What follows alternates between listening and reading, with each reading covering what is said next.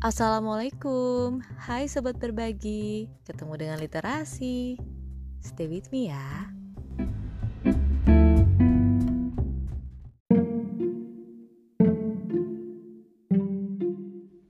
Apa kabar sobat berbagi?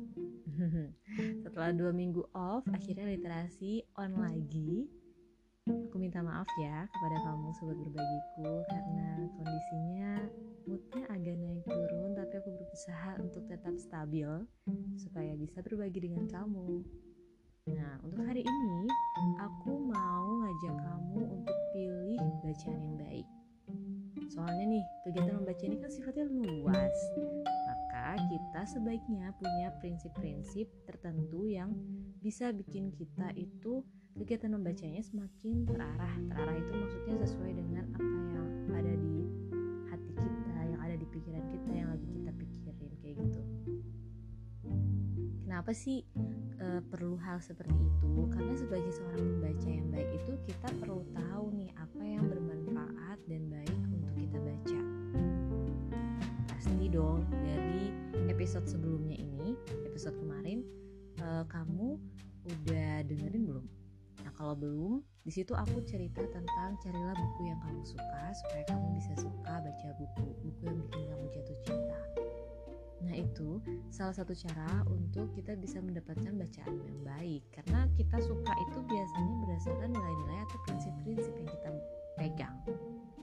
Oke, aku hari ini mau sharing tentang hal-hal yang bisa kita jadikan pertimbangan dalam memilih buku bacaan.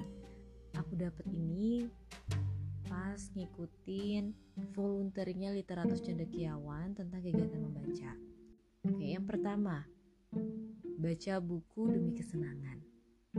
Seperti yang episode sebelumnya ya, dan yang tadi juga aku bilang, kalau kita senang tuh biasanya tuh akan sesuai dengan nilai-nilai yang kita pegang. Dan untuk yang kedua adalah buku yang dibaca untuk mengetahui perkembangan dunia. Siapa tahu kamu punya ketertarikan akan hal itu. Perkembangan dunia itu kan tentang banyak hal ya.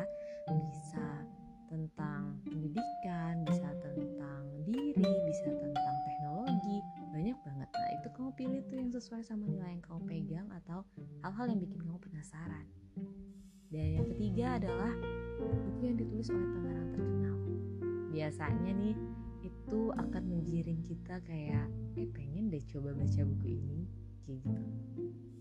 Dan keempat ada buku dipilih berdasarkan rekomendasi orang lain. Kamu bisa tanya ke teman kamu buku apa yang baca. Biasanya kan kalau teman itu kita tahu dia seperti apa dan um, apa ya namanya uh, kurang lebih lah uh, ada mirip-miripnya sama kita. Jadi siapa tahu itu bisa jadi referensi untuk cari buku bacaan yang baik buat kita. Yang kelima, buku yang ditetapkan sebagai buku klasik mengangkat unsur latar belakang orang-orang pembaca yang bersifat penting. Ini maksudnya kayak buku biografi. Biografi itu tentang tokoh, apa? Iya tentang tokoh.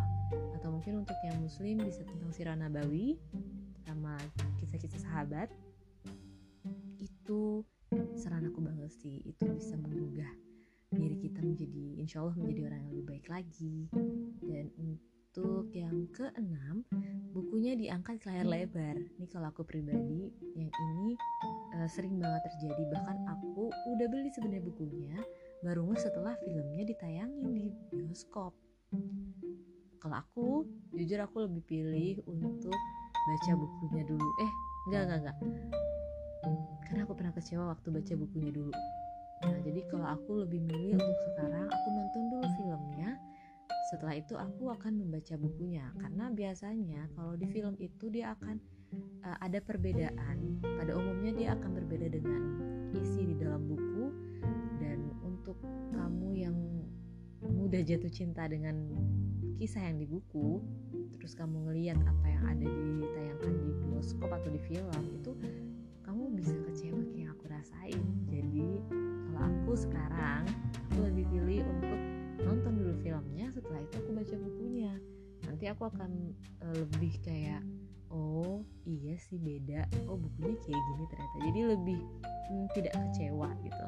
Lebih biasa aja nah terus yang ke berapa tuh ya nih ya satu dua tiga empat lima enam tujuh Yang ketujuh adalah buku yang ada kaitannya dengan minat kejuaraan, kejuruan dan keagamaan kita. Waduh, aku baca nih salah udah baca padahal ya. Inilah hal-hal yang bisa jadi pertimbangan kita dalam memilih buku. Nah, buat kamu sobat berbagi, kamu lebih pilih yang mana nih di antara ketujuh hal yang tadi aku sebutin? Mungkin kamu suka semuanya?